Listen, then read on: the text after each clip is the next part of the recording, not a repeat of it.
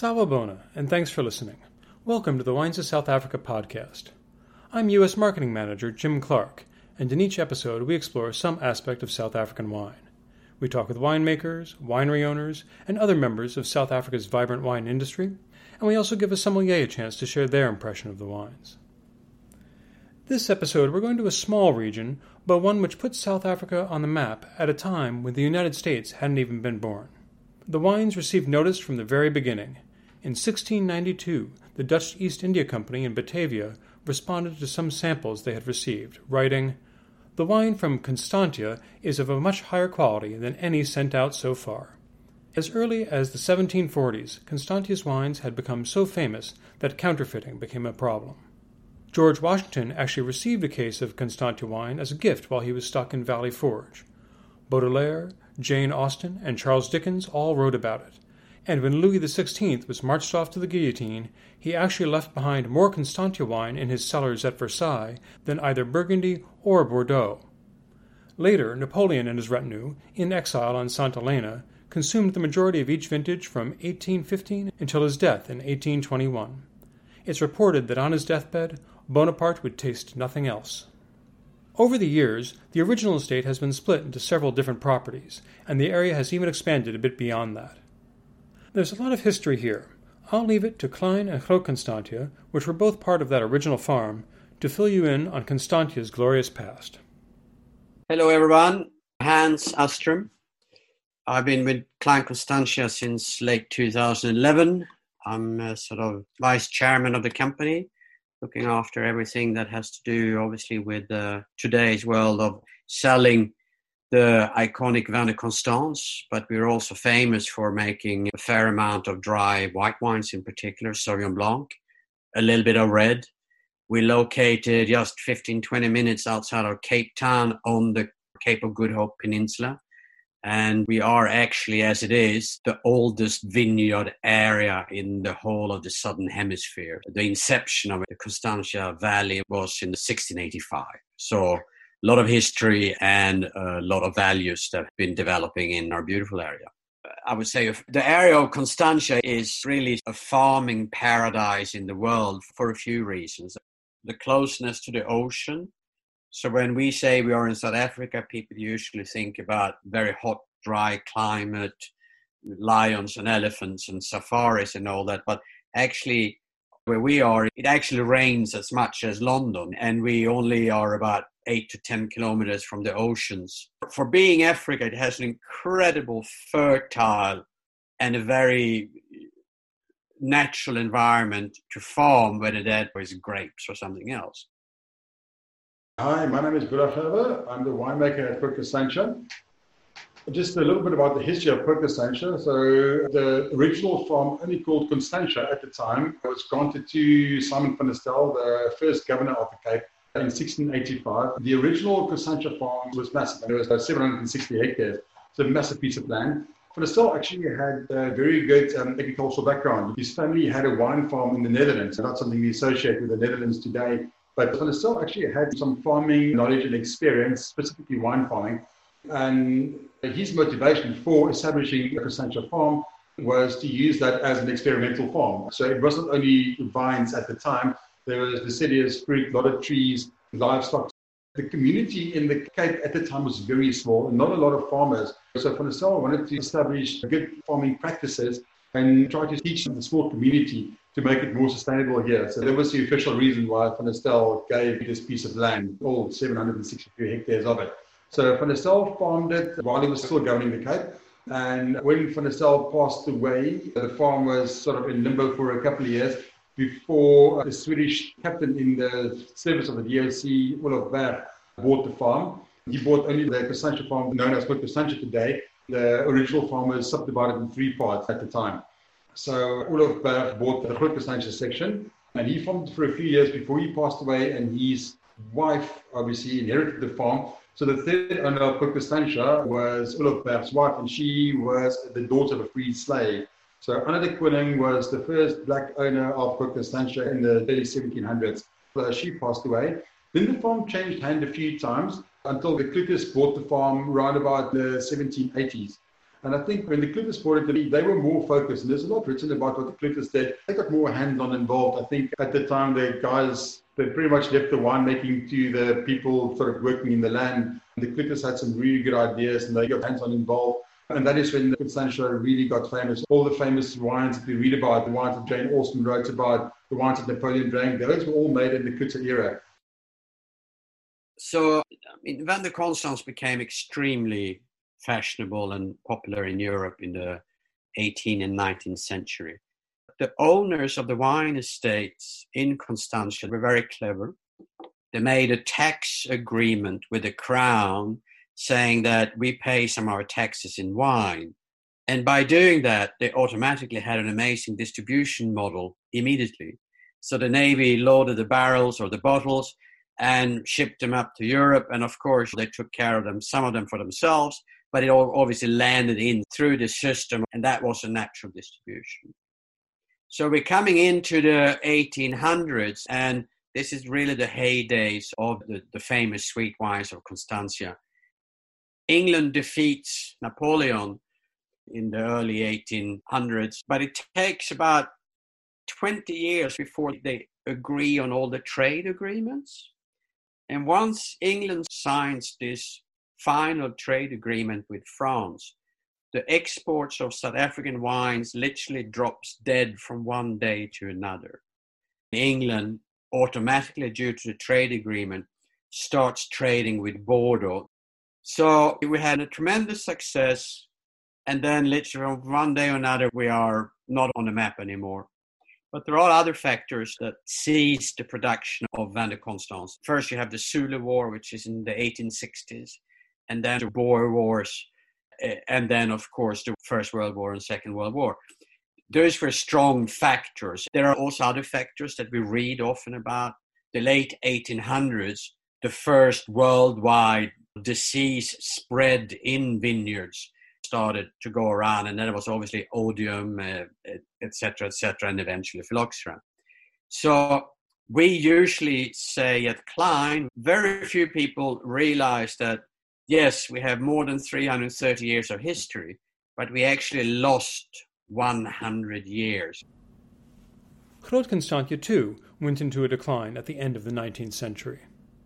There were numerous reasons why things did not end well for the Cloetes Phylloxera was one reason around the end of the 19th century, around about 1880s, when uh, Groot Constantia went bankrupt. And it's quite interesting. That South Africa was still a British colony at the time, and the colony thought there was a lot of historical value in Constantia that was actually bought by the then Cape Colony in the 1800s already uh, because of its historical value. And it was in government ownership for uh, around about 100 years.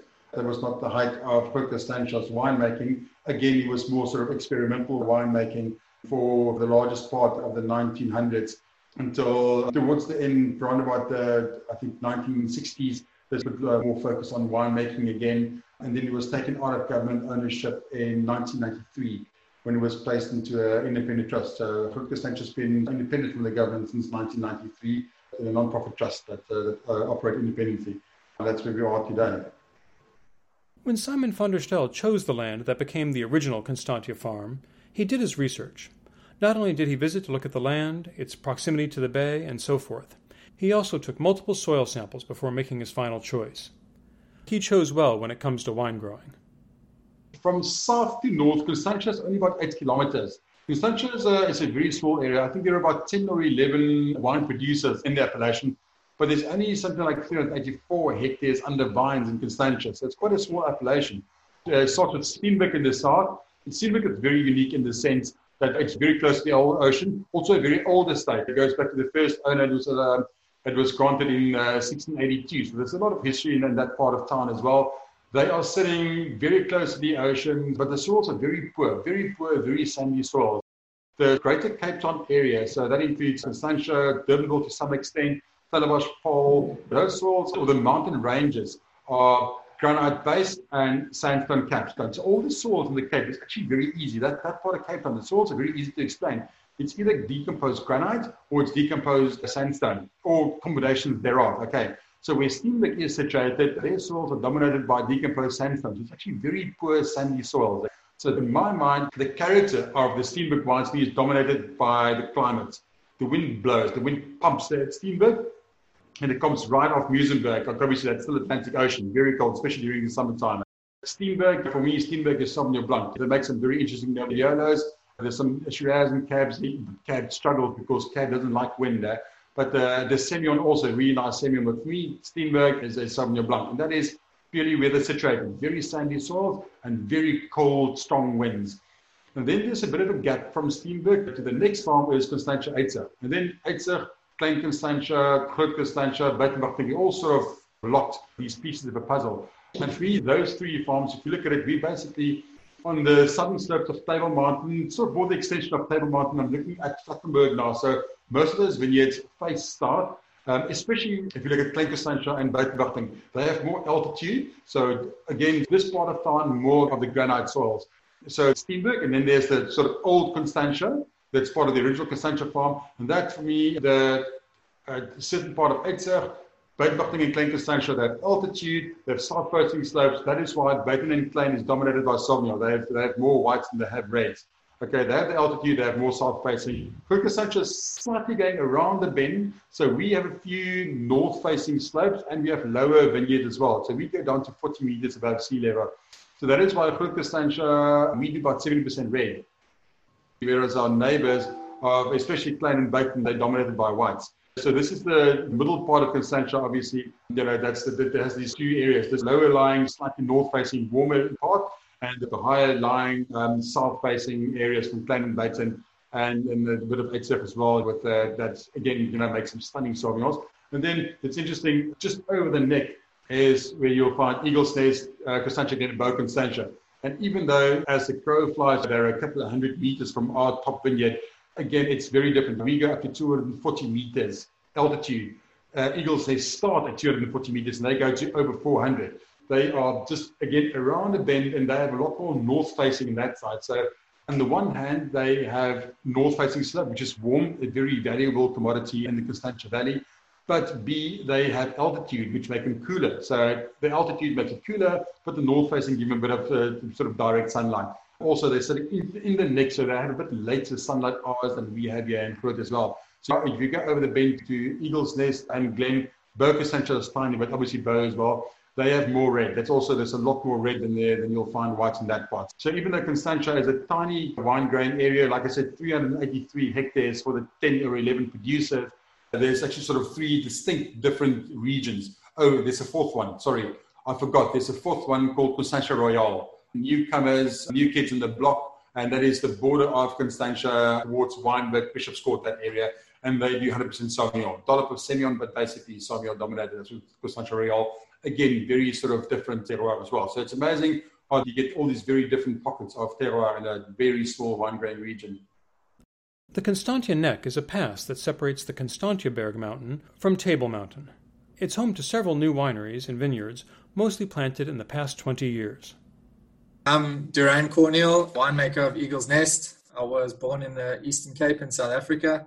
I then moved to the Cape and studied viticulture and enology at the University of Stellenbosch, after which I worked at Klein Constantia as assistant winemaker.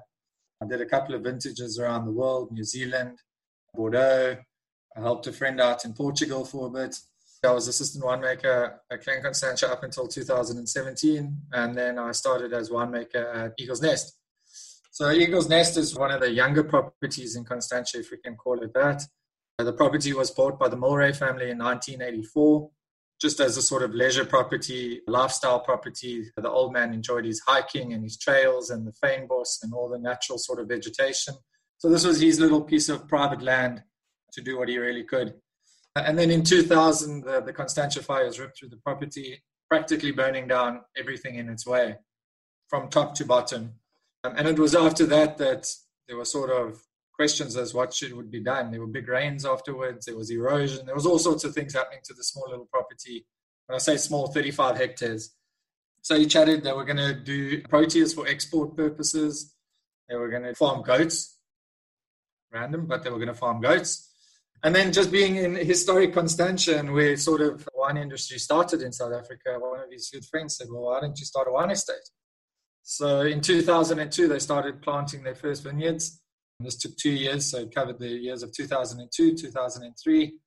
The property is now 12 hectares under vineyard, and every piece of land that could possibly have vineyard has vineyard. The rest is sort of unfarmable, if you can call it that, and inaccessible. The vineyards are now coming up to 17, 18 years old. Consists of about four hectares of Shiraz, about four hectares of Merlot, just over three hectares of Viognier, and about 0.8 hectares of Cabernet Franc. The rest is all planted to natural fynbos. Mr. Mylrea, who's the grandfather of the now owners, or the, the father of the now owners, should I rather say, he really had a passion for, for fynbos and proteas and the silver tree.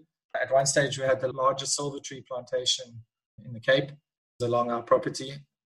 And then alien removal. I think it's our responsibility as an agricultural company to remove aliens and to protect the natural fynbos on our property. So we spend a lot of time on alien removal.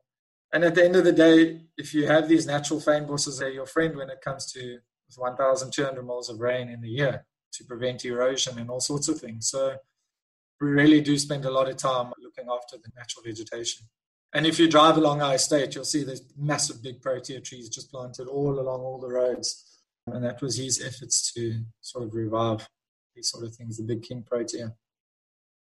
Not revive, but keep it going. Look after it. So at one stage, whether it's rumor or the truth, I like to believe it's the truth. We were the steepest farmed vineyards in, in South Africa. So as we go up the mountain here, everything is steeply terraced, extremely narrow row widths. So very difficult getting implements in.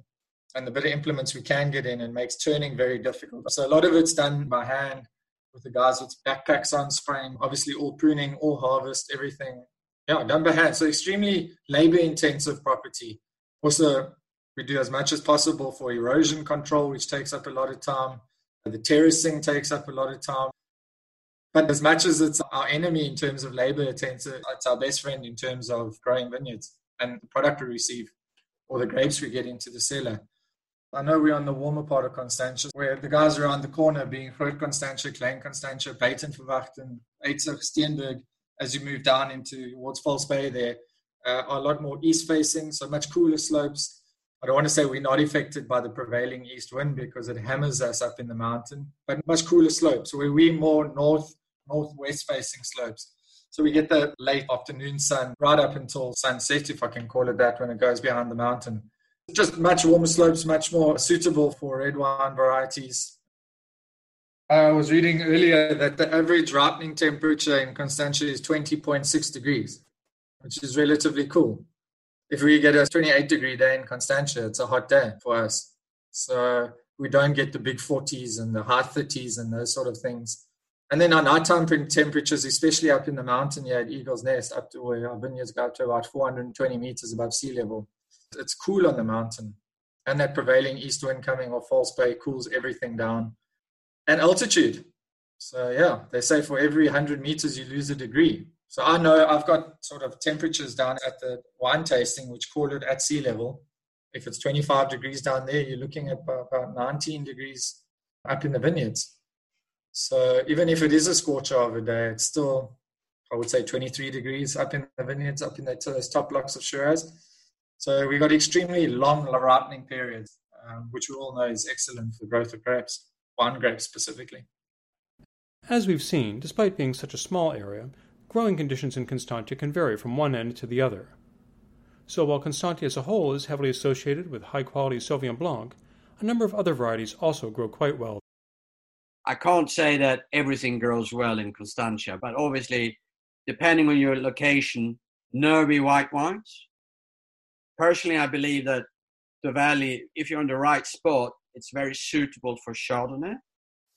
I do believe that it has an incredibly strong potential for some reds, but the reds will not be typical South African reds. They will be much more linear, much more nervy, much more driven by acidity. I mean, nothing to compare with if you take Stellenbosch or if you take, let's not even talk Franschhoek, but if you take Swartland, they will be, I don't want to say much more of a European style, but much more of a linear, lighter style, even though the wine has quite a lot of maturity. The wine will be as ripe in sugar as they are in Stellenbosch, but the organoleptics, when you're tasting the wines, brings your mind and your experience to a completely different spectrum. Klein Constantia planted Sauvignon Blanc in the early 80s, and it was sort of one of the first high quality wine estates with Sauvignon Blanc in the country. And obviously a pioneer. And, and today, not everyone knows that the number one sold white wine in South Africa locally is actually Sauvignon Blanc. So it became sort of the drink of everyone. But this is obviously way ahead of the big wave from New Zealand. So Klein Constantia championed Sauvignon Blanc, and very early they got a, an incredible reputation for making it. And, and then other regions started to follow suit.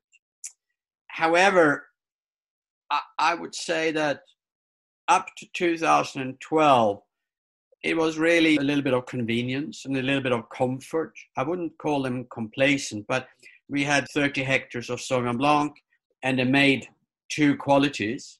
One was the first quality and one was the second wine. And they were very happy about that and they sold everything that they were making. But when Matt and myself arrived for the 2012 vintage, we started a program of, of trying to figure out each vineyard, each single vineyard, what sort of specific characters have that got?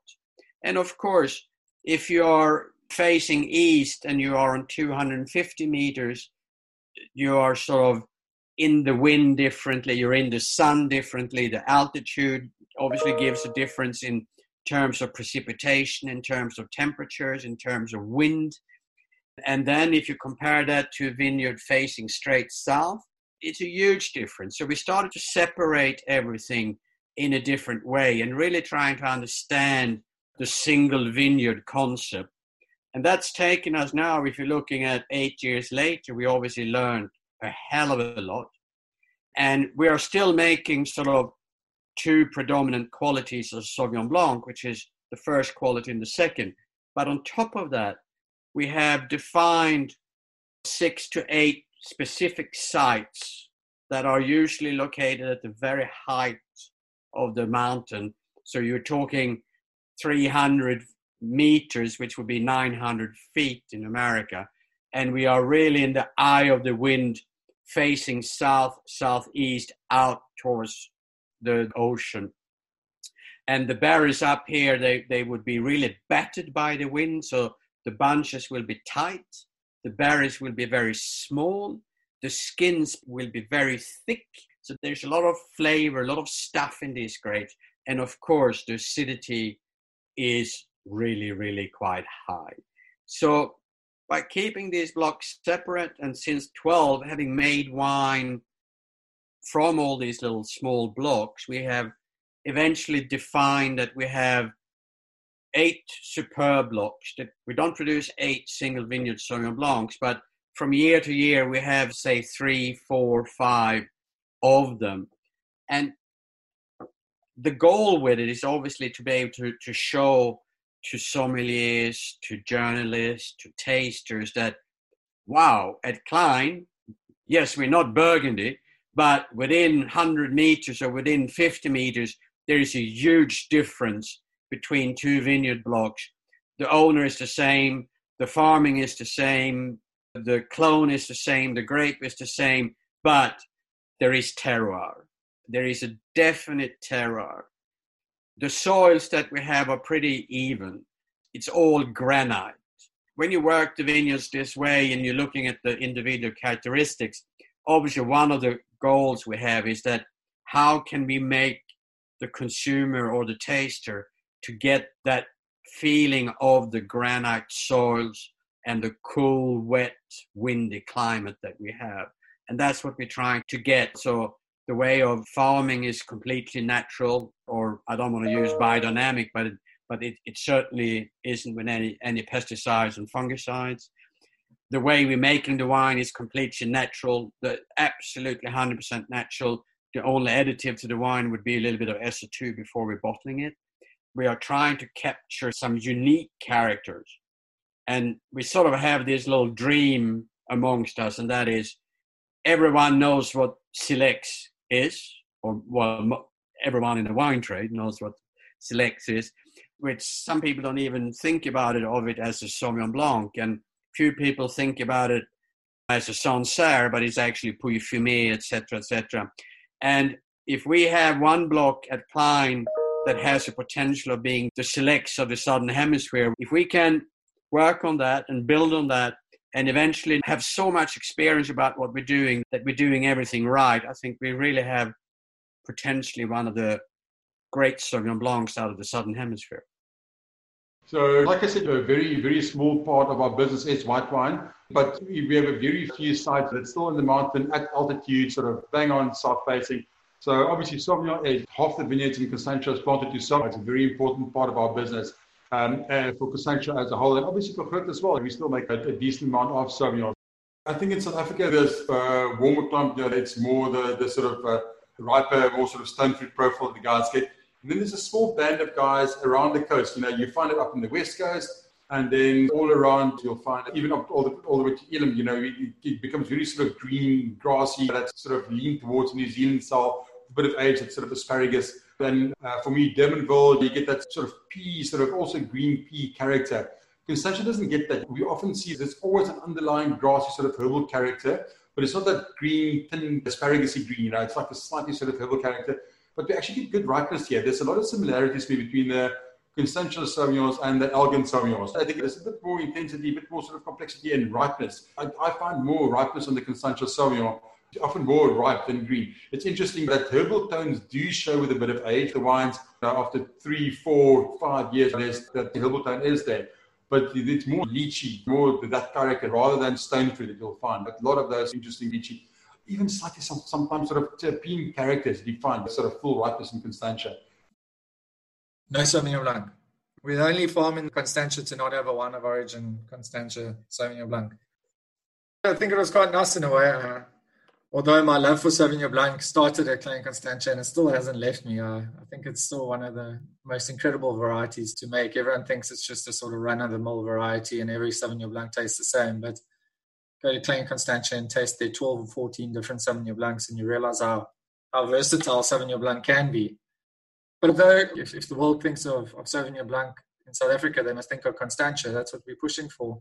I think it's quite nice to see Constantia's diversity and that we can produce year after year one of South Africa's best Shiraz, Viogniers, and Merlots.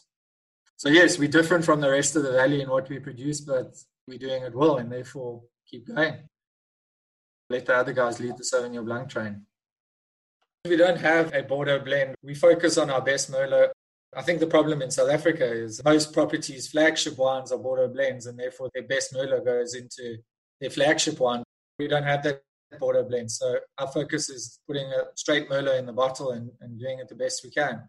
I know our neighbors, Groot Constantia, do a good Merlot, but once again, their best Merlot goes into their Bordeaux blends. Justin next door, they don't bottle a single varietal Merlot, but make some amazing Merlot that also goes into his Bordeaux blend. So yeah, there's a, I think it's the most planted red wine variety in Constantia, Merlot. I think every property has it except Uitsig, if I'm not mistaken.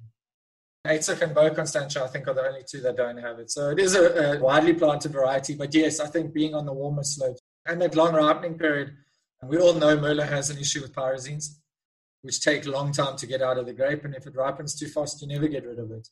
So we're very fortunate that because of warm slopes in the cool growing region, we have that long hang time to really get rid of those pyrazines before the sugars sort of go through the roof. I think another great region is Elgin. If you look at Shannon, year after year, the best Merlot in South Africa. So I think South Africa is a warm winemaking country. So these cooler regions really are standing out in my opinion, especially with Merlot. One of the owners uh, did a trip up into Condrieu and everything, and he just fell in love with Viognier. So Viognier was planted because of his love for Viognier, and it was planted as a blending component. It was going to be a sort of that Côte style Shiraz, I don't know, whatever, 15% Viognier or whatever the blend would have been. But unfortunately, in, in Constantia, at least at Eagle's Nest, the ripening periods are just far too different. So if we pick Shiraz, say, in the second week of April, and we're picking Viognier in the second week of March, there's no way of sort of co-fermenting or anything like that. So the other option is to blend Viognier back into the Shiraz blend, but I don't think that's the point. I think the whole point is to get that co-fermentation and get the wines bonding quite early together. But the ripening times are just way too different to ever do that. So now we produce a Viognier. Viognier is quite a chameleon grape. It's really reflective of its growing conditions. The warmer sort of Paarl up into Malmesbury, Franschhoek. Guys are really creating big, powerful chunky Viogniers, if I can call it that. We're really focusing on reflecting that cool climate of Eagle's Nest. Once again, good natural acidity. Uh, we pick it in three different stages to maintain that freshness. We get a, an earlier pick for acidity, and then in healthy years, leave it on the vine about 15% of the total batch on the vine. And that's where your real aromatics and texture and everything comes from. So those three blending components are quite vital in, in getting a form of consistency and freshness and, and style. Shiraz being our sort of self-proclaimed flagship wine, we very seldom get these super high sugars. So there's a lot of spice, a lot of elegance, a lot of natural acidity. I always compare it to these big Australian Shirazes that are ripe and jammy and sort of overpowering. Where I think Eagle's Nest, to sum it all up, I could say is just elegance from the, the mouthfeel, the tannin, the aromatics Everything is just more gentle and subtle. A lot of that sort of northern Rhone spicy floral character from these long ripening periods. I think in most blind tastings, if South African Shiraz, most people pick up Eagle's Nest. It is it is truly unique. And then our big red, from a volume point of view, is Shiraz. Constantia has a very long history with the variety. There are notes of just uh, Constantia red from the early 1700s that some French and German viticulturists speculate that the Constantia wines that tasted was actually made from Shiraz. Pure speculation, but that's from the 1720s. And then after phylloxera killed our vineyards in the late 1800s, one of the first vineyards to be replanted was Shiraz. So we have a very long history with the variety. And again, I think Shiraz, the second most popular red variety in South Africa, second to Cabernet Sauvignon, more associated with warmer regions. Obviously, some fantastic stuff coming from Stellenbosch. I think some guys in the Swartland uh, making some big waves. But I do think, again, in the South African context, slightly cooler take on the variety. I think our neighbours at Eagles Nest also making some stellar Shirazes there. I do think that uh, that slightly sort of cooler take on this variety has been extremely popular for us. Pinotage, Pinotage is obviously quite unique to South Africa. And you've tasted our Pinotage. It's something that we really enjoy here. We're the only guys in Constantia Valley that put a, a big spotlight on Pinotage. You we do about 5,000 cases of Pinotage every year. It's not a small part of our business. When it comes to cool wine growing regions, I think between Hemel-en-Aarde and ourselves, I think there's a Southern Right, there's a fair amount of Pinotage there, and we do Pinotage here. So interesting similarities between those two wines. So Pinotage is definitely uh, something that's worth investigating here in Constantia. And then our flagship red is the Governor's Reserve. Like I said, we are very fortunate to have some of those free draining gravels with, with north facing slopes that really produce beautiful intensity for the Cabernets and the Merlots and the Cabernet Francs. Chardonnay, interesting. Chardonnay is a variety that's sort of declined in Constantia in the last 10, 15 years, but we've actually planted more Chardonnay here. For some reason, where we are, those decomposed granites, you know, really worked with the Chardonnay. So relative low yields we find here but amazing intensity. So yeah, so for us, Chardonnay is actually growing. It's, it's becoming a more and more important variety for us. So Chardonnay, in my 20 years yet, Focus Sancho Chardonnay has probably been our best producer when it comes to consistency, getting awards, domestic and international. So Chardonnay is definitely one of our highlights. These Sauvignon Blancs and Merlots and so forth are all dry wines, but Constantia's producers haven't ignored the region's tradition of making world class sweet wines. Klein Constantia was the first to revive the historical style with their Vin de Constance. Other wineries like Buitenverwachting and Groot Constantia have followed suit. From the mid 1880s to 1986. There was wine made in the valley, but very little. Groot Constantia was making wine. There were a few small things, but it, it really wasn't anything much to talk about and it certainly wasn't anything of the quality of the sweet wines that are made today in the valley, not at all. And at Klein, we openly say there was absolutely no sweet wine made at all. And there were a, a few hectares of grapes growing, but it was really not much for any quality wines. So, come in 1979, there is a famous South African family by the name Jooste. They decide to buy the property Klein Constantia. Uh, Dougie Jooste, sort of the old man of the Jooste family, he was in the liquor business up in Johannesburg. They were doing very well, and he was talking to uh, a friend of his down at, at one of the larger companies today, Distell, and they said, this old farm in Constantia, we should sort of look at it and see what we can do for it. And in 79, just before Christmas, he signed the purchase agreement. And at that time, for the vast sum of 1 million rand, that is today obviously nothing, but he bought 147 hectares of land. But at that time, it had literally just a few hectares of grapes planted. The, the farm was derelict. And they took on this amazing task of redeveloping. And they did that together with a professor from Stellenbosch University, Professor Orffer, who had studied a lot about the famous sweet wines of Constantia. And they managed to find some old vineyards of Muscat that was believed to be the original clone that came to the country. So they did the development, and it was in the beginning fairly secretive, but you got to sort of put your mind into mid 80s South Africa. It's in the middle of the worst period the country ever had in terms of apartheid and all the issues with that. So in 86, the first vintage of wine is made on the wine estate. But obviously, it was impossible to export. They had to rely 100% on the local market, really, in the beginning. And the famous sweet wine, the Vin de Constance, they made two barrels, and not one bottle was sold. It was all given away. It was presented to people. And the first year was literally just a gimmick, but they felt that they were onto something. And thanks to the Jooste family, and particularly also Professor Orffer, they stuck to their guns and they started to develop this. So 86 is the birth or the rebirth of producing sweet wine in Constantia. And Klein was obviously then the first one to resurrect this old style of wine. After that, obviously, other properties have followed suit. The soils, the climate, the terroir is all very suitable for sweet wine making of the style that we are doing it. And some of our neighbors obviously seen success that we had at Klein, and now we're seeing more and more of niche production of the famous sweet wine of Constantia. Vin de Constance is truly unique wine. Uh, we literally have no one else in the world making a wine style like this. There are other producers, other regions which, which has similarities, but in one way, both good and bad. Most commonly, we are compared to the sweet wines of Sauternes or Barsac, which is actually quite wrong because we are very different. And there are a couple of main reasons. I would say, number one, it's not a botrytised wine. It's, it's actually a late harvest wine.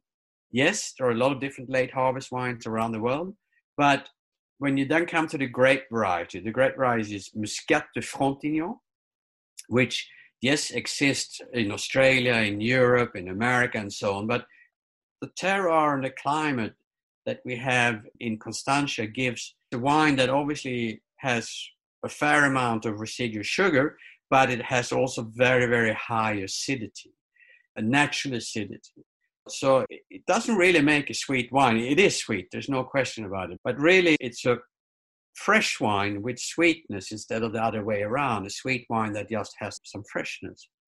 So no botrytis, Muscat Frontignan, and the harvest season for this wine is a very slow picking season. It literally really elongated harvest would be, say, almost three months, but generally speaking, the harvest is about two months. So we're waiting for the berries to raisin on the wine. And then it becomes more and more raisins, and we go into the vineyard and pick berry by berry. So, simply put, it takes about three months to harvest. And once the berries are in the cellar, we obviously hand sort them, we destem them, there's a little bit of maceration on them, and they are put to fermentation. and everything is done naturally. So there's no added yeast, obviously. There's no added enzymes. There's no added nutrients. There's no added tricks, so to say. So due to the sugar levels of the wine, the fermentation is really slow. Average, one can say it's about 12 months, but it varies obviously from barrel to barrel. But simply put, three months of picking, 12 months of fermenting. And once the wines are fermented, we put parts of it in 500 liter French oak barrels and parts of it in traditional old foudres, which are about 5,000 liters. Everything is high tech in cellars today, but the foudre is really old tech because that's literally how old wines in, in the old days were made. When you go to old cellars, you look at old pictures, you will see these big wooden casks from the past. So that's sort of an old tech that we decided to introduce from the 2015 vintage. So the wine matures in the barrels for about three years. And after that, it's, it's obviously then cleaned up and we put the wine into bottles. Give and take from harvest until the wine comes to the market, there is a period of about four years we don't want to change what we do. Our main mission is to recreate that amazingly famous sweet wine from the 17, 1800s and to be as close to that wine as possible. Often people accuse us of saying, oh, you're, you're changing the style of the wine. And, and actually, we haven't at all. We, what the wines are today is they are probably a little bit more elegant and they are I would say that the difference in the aromatic is probably us more diligence because they are slightly less oxidative. The huge bottle variations that you sometimes see in older vintages that was that one year it had 15.5% in, in alcohol and next year it had 12.5 and that obviously changes the wine completely and, and the same if you had 120 grams of sugar or 220 grams of sugar so we are trying to to work more on what we call the sweet spot, Matt and I, and that is the four pillars, the four legs, and that is to be very consistent with how much sugar it has, to be very careful with how much alcohol, because if it, if it has too high alcohol, the wine becomes too big. Uh, thirdly is obviously the freshness, the acidity. And fourth is obviously flavor, texture, the meat on the bone of the wine, so to say. And once we get what we call the sweet spot. Once it's there, that's when the wines are good. Obviously, sweet wine, the, the Grand Constance, that's the one that made Constantia famous. So it's something to be very proud of. So it's still a work in progress. So we're still working with different research labs around the world, you know, to really get to the bottom. We discovered some documentation recently again. I don't think there was one definitive style of sweet wine. I think this wine from the 1700s to the late 1800s, over that 150 year period, when these wines were famous. I think different generations and different owners, I think this wine definitely changed in style. Klein and Buiten, and as far as I know, even Uitsig, they're only using white muscat, but we incorporated some red as well. So we do 30 red and 70 white. There are a few guys in Australia that has red muscadel, and then in South Africa. But red muscat is not something that Europe or Northern Americans actually know. It's, it's pretty much the South Africans that use it. So, but we found that if you compare the white and the red muscat, it's not only a color mutation, it's definitely a different aromatic profile to the red muscat that you don't find on the white muscat. So it's actually quite nice. And the new plantings of muscadel on the farm as well. We always do sort of 30% red and 70% white, and we uh, do field blends. We don't vinify them separately. We pick it all and sort of do field blends from the beginning for the sweet wine. We had some Pontac on the farm before my time in the 1990s because we found some Pontacs from the 1850s. So obviously there was one of the varieties that the guys had here on the farm. But the previous vineyard managers would just say it was absolute nightmare to farm the Pontac. So we uprooted the Pontac. It's unfortunately not something that we, uh, we decided to pursue. There's a lot of the older generation that firmly believe that old Constantia sweet wines were fortified. Interesting that we started to produce a brandy about 10 years ago. And in the research, we found that ever since Anna de Koningh sold the farm in the 1700s, they found brandy distillation equipment on the inventory, but never brandy as such. So, so brandy distillations had a history with Groot Constantia for nearly 200 years, nearly 300 years, as a matter of fact, but they never found brandy. So what did they do with the brandy? And so it, it, may be possible that at some point they may have fortified some of those old old Constantia suites. We don't know. But we're, we're very happy with where we are with the, the Grand Constance. Um, but it's work in progress. Uh, like I said, you know, it's always interesting to sort of dig into the archives and see what, uh, we can come up with. And yeah, we may even do something unusual, you know, and sort of play around and do a fortified version at some point. The dynamic, forward thinking approach that began a few decades ago and has since kept Constantia at the front of the wine scene has not slackened. While many of the properties may be centuries old, there are a lot of young faces on the winemaking teams, so the thinking and winemaking approaches remain fresh and innovative. I suppose when I got here, I was a lot younger than I am now, but uh, but it's strange. I think there's a lot of guys like Justin from Glen. I think Justin's about 35 now. I think he and Matt was in the same class, both 35. Dana from Uitsig, a lot younger, and obviously sort of Megan on the top here. So there's a, there's a lot of young blood in the area as well, and I think it's important. I'm 47 and I'm the oldest winemaker and there's Me and Brad, it's our 40s. So uh, it's actually quite nice to have all that sort of young energy in the, in the valley. Listen, yeah, having said that, I think both Justin and Matthew, even though they're only 35 years old, they've probably both been here for 10 years plus.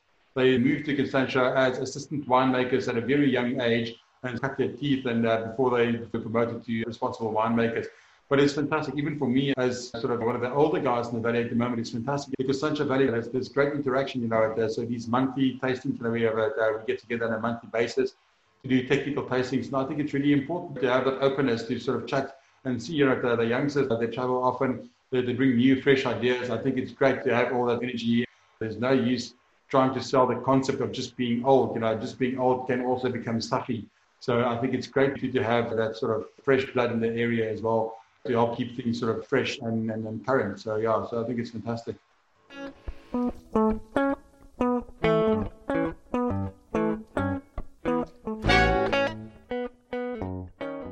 I wanted to get a U.S. perspective on some of these wines, and I turned to Matthew Kaner as someone who would appreciate the history of the area.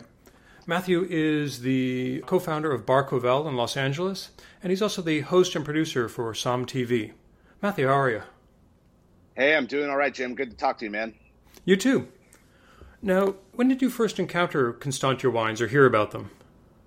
So, my kind of love for wines from Constantia started with the sweet version, which they're most known for.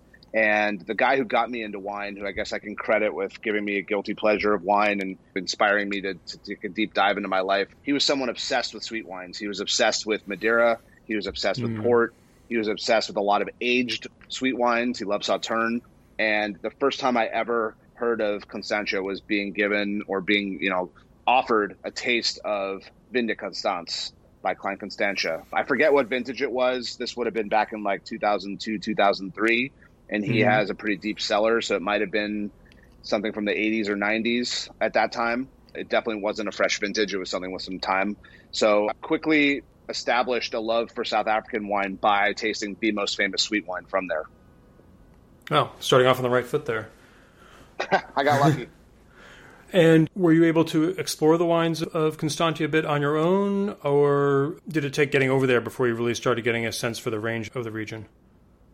Yeah, the, the Constantia wines in general were a blind spot for me within my own study in South Africa. And it wasn't really until I went to South Africa for the first time with you in 2015 that I explored more wines from the, the region. And then I personally got to go there in 2019, early last year, and I got to visit one wine farm there, which really was a special thing. So getting to see the grounds, to realize the aspect of the Constantiaberg, to be there, to feel the closeness and the, the proximity to the ocean, to see False Bay myself, it was really a special thing. And when you think about what's this going on 340 years of history or however long it is since the first governor of the Cape, Simon van der Stel, realized what a special place this was. But then th- there was so many years that Constantia went kind of unnoticed. And then around the 1980s is when it really picked up steam and people started to reinvest in the vineyards there.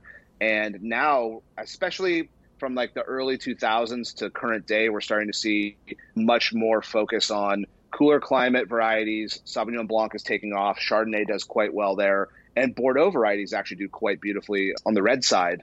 So, of course, we had to taste a Sauvignon Blanc, a Chardonnay, and then a Bordeaux variety blend. So you're referring to the three wines that we sent over in preparation for this interview. But before we get to those, Absolutely. I'm curious, what property did you get to visit last year?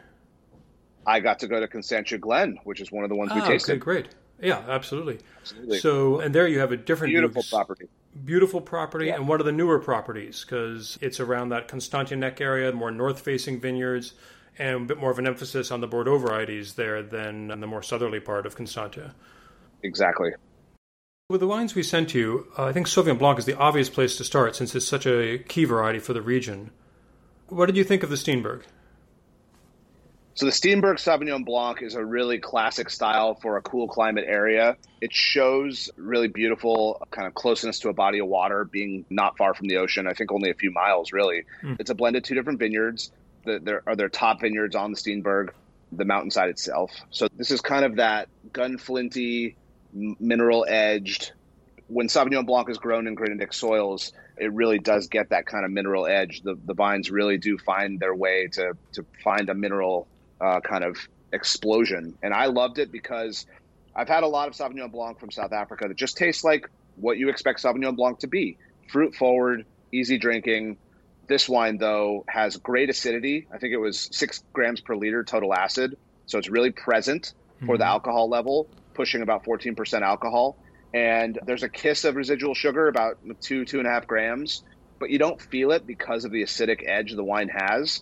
So it really brings out these amazing citrus notes, the gunflint, kind of a melon quality, and then definitely like a herb de Provence, Garrigue. I know in, in uh, South Africa, fynbos is the, the Mhm. local amazing kind of what we would call Garrigue. Anywhere else in the world, that's the specific variety that they have of naturally growing foliage around. And it's, it's just such an amazing, intoxicating smell when you're there, especially when it's windy. It's just, it's so beautiful. So, yeah, the Steenberg Sauvignon Blanc definitely shows the potential, I think, for the variety in this area. I know that there's obviously a lot of people who love Loire style Sauvignon Blanc. It's hard to find a wine that emulates what you get out of the Loire Valley in France for Sauvignon Blanc. So, this beautiful mineral edged, clean, not overly fruity, just a really elegant style, especially for the alcohol level coming in around 14%, I thought was really delicate, hmm. elegant, special. Right. So that was the Steenberg, the Black Swan Sauvignon Blanc. Now, the other white, as you mentioned, is a, a Chardonnay, which there isn't that much of in Constantia, but it's quite highly regarded. And this is the Bayten. And first, maybe I'll just fill in here. It's labeled Bayten in the US, B A Y T E N. The full name is Buitenverwachting.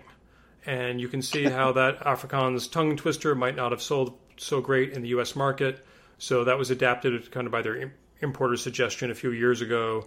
The full name, though, definitely speaks to their aspirations because the name means beyond expectation. So was this Chardonnay, was it beyond expectations? So this is the first time I've had wines from this winery actually, and anytime I try, it doesn't even have to be South African. Anytime I try a Chardonnay, you just have an expectation it's going to be a certain thing, right? And Mhm. Yeah. it's it has a bit to do with the fact that we've all been saturated with Chardonnay in our markets all over the world. Chardonnay is very popular, therefore there's a lot of opportunity to try it, and there's a lot of people who grow it. And it's rare that you open a Chardonnay with an open mind, just because there's again all these backgrounds. But uh, the mentality of this wine from the winemaker stance is to be white Burgundian. Their aspiration is to make wines like Meursault. Mhm. And so opening it up, I tried my best not to think, oh, they're trying to be white Burgundy or they're trying to be California. I just let it speak for itself. And what was beautiful about this wine is I saw much more of a minerality to it. I saw like a meringue citrus quality. And then I also got this kind of what, what I tend to get in really high end, usually new oak used white Burgundies. You get this kind of a little bit of reductive quality, but also like a butterscotch. And Mm. that butterscotch, I wouldn't call it oaky buttery popcorn. It's more delicate than that. It's more kind of on the confectionery side of that. And when I went back and looked at their actual use of oak, this wine had 20% new oak, which was less than I expected. It had 70% second fill and 10% third fill. But one of the things that stood out to me when I also uh, kind of dived deeper into the wine was that the, the vines are very young. The vines this wine is made from are 5 to 14 years old. And so for young vines like that to be producing such great quality Chardonnay already, it gives me such excitement to watch the kind of evolution of this wine as the vines get older. And I Mhm. think already for a young expression of Chardonnay from an area not known for Chardonnay, I think they're right on the money. Yeah, I can totally see that. As you mentioned, this property goes back to 1769. Before that, though, it was actually part of the original Simon van der Stel Constantia property. So this is one of the estates that was broken off of the original property back in the day. So again, that 340 years of wine, of vineyards at least, on, on this property. And so we move from these parts of Constantia with this very deep history to the more up and coming part of Constantia with the final wine, which is from the winery you visited, Constantia Glen. Yeah, and it's uh, they have an Austrian family as the owners. Really, really amazing people. They're not just trying to grow grapes; they also have tourism. Obviously, the lockdown now, and it's hard for anyone to go anywhere and do anything anywhere. But South Africa is pretty locked down. I had the good fortune to dine at their restaurant. They have this amazing kind of agriturismo style restaurant. I don't think they have an accommodation yet, but maybe they were talking about that when I was there. The mm. vineyards, though, planted I think in 2007. They're pretty young. Yeah, after 2000, there was a big fire up in that part of Constantia in 2000, and several properties up there actually made a move into wine growing after that. So sometime in that decade. Yeah, so Alexander Waibel and his father, they live on the property, and Alexander took some really good time with me and my colleagues who were on this trip and t- t- showed us his property, showed us the land, got a really good sense of what the area had to give. And now, having that experience over a year ago and being able to come to a wine with some age of theirs, this is a 2012 Constantia Glen 5, a blend mm-hmm. of Cabernet Sauvignon, 27%, Petit Verdot, 27%, 21% Cabernet Franc, 15% Merlot, and 10% Malbec. This was something that comes out of a, a pretty late ripening, cool vintage of 2012. They had a really slow ripening because of a cool summer, and that allowed optimal phenolic ripeness and a, a really great concentration of flavor. And that allowed them to put this into 80% new oak. And for me, when I taste an 80% new oak wine that was in barrel 18 months, I have expectations of what it's going to taste like anytime it's younger than let's say 10 or 12 years you, you expect it to to be like a tree branch. And hmm. what was great about this wine is i didn't find that. I found very I have hints of, of, the the oak use on the aromatics. There was a little bit of a vanilla quality to it but silky tannins on the palate really expressive black currant blackberry on the nose lots of rosemary herbal qualities but just so silky on the palate. And i think the cool vintage really helped for that such a, a, wine of elegance and delicacy. This is the kind of wine I want to go find another bottle and have it with a ribeye or have it with like a really amazing pork shoulder, or some barbecue ribs. That, that sounds great. So beautiful. yeah, right. I mean, I can't go to a braai in South Africa anytime soon, so I got to take it home. Absolutely. So it seems like, and this touches on something you said before, that this is a historical region, but obviously a lot of what's happened is this rebirth and diversity of styles now coming out of an area that's really just a, like you said, a suburb of Cape Town. Absolutely. I think they're looking to the world of wine to see where they fit in as far as kind of a, how to find an edge with this new history.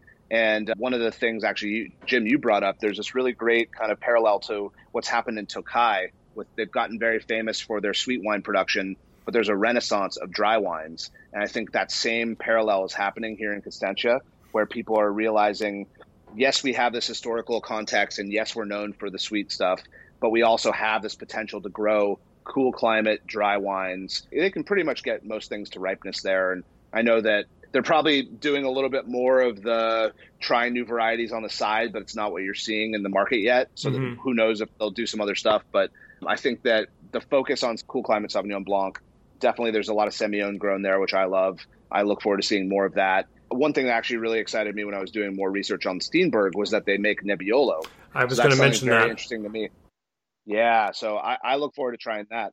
I thought about pulling a bottle of that for this talk, but then I figured I wanted something that was a little bit more representative. When we do Constantia right. Take Two, then we can dive into the Nebbiolo or look at, I think, Groot Constantia just planted Grenache and so forth. Wow, yeah. so cool. Yeah, and so that forward-thinking motion, that's something that you wouldn't have found in the past. That's something that's brand new. There's an openness that didn't exist in the past. It's a very historical area, and I get it. People who've had these properties for so long, they're custodian. There's a custodial nature to it, but I think the new mindset now is let's see what's potential, what we can accomplish here. So I look forward to watching the growth and the expansion.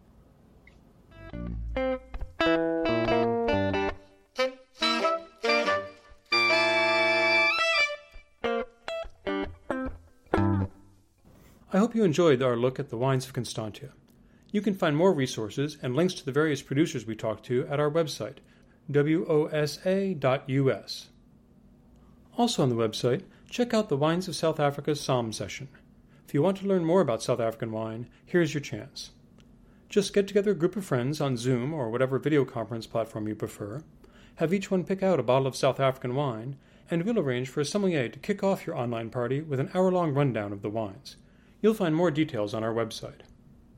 Finally, if you enjoyed this episode, please tell your friends, or better yet, go to the platform where you found it and leave a review. That will help more people discover it and discover South African wines.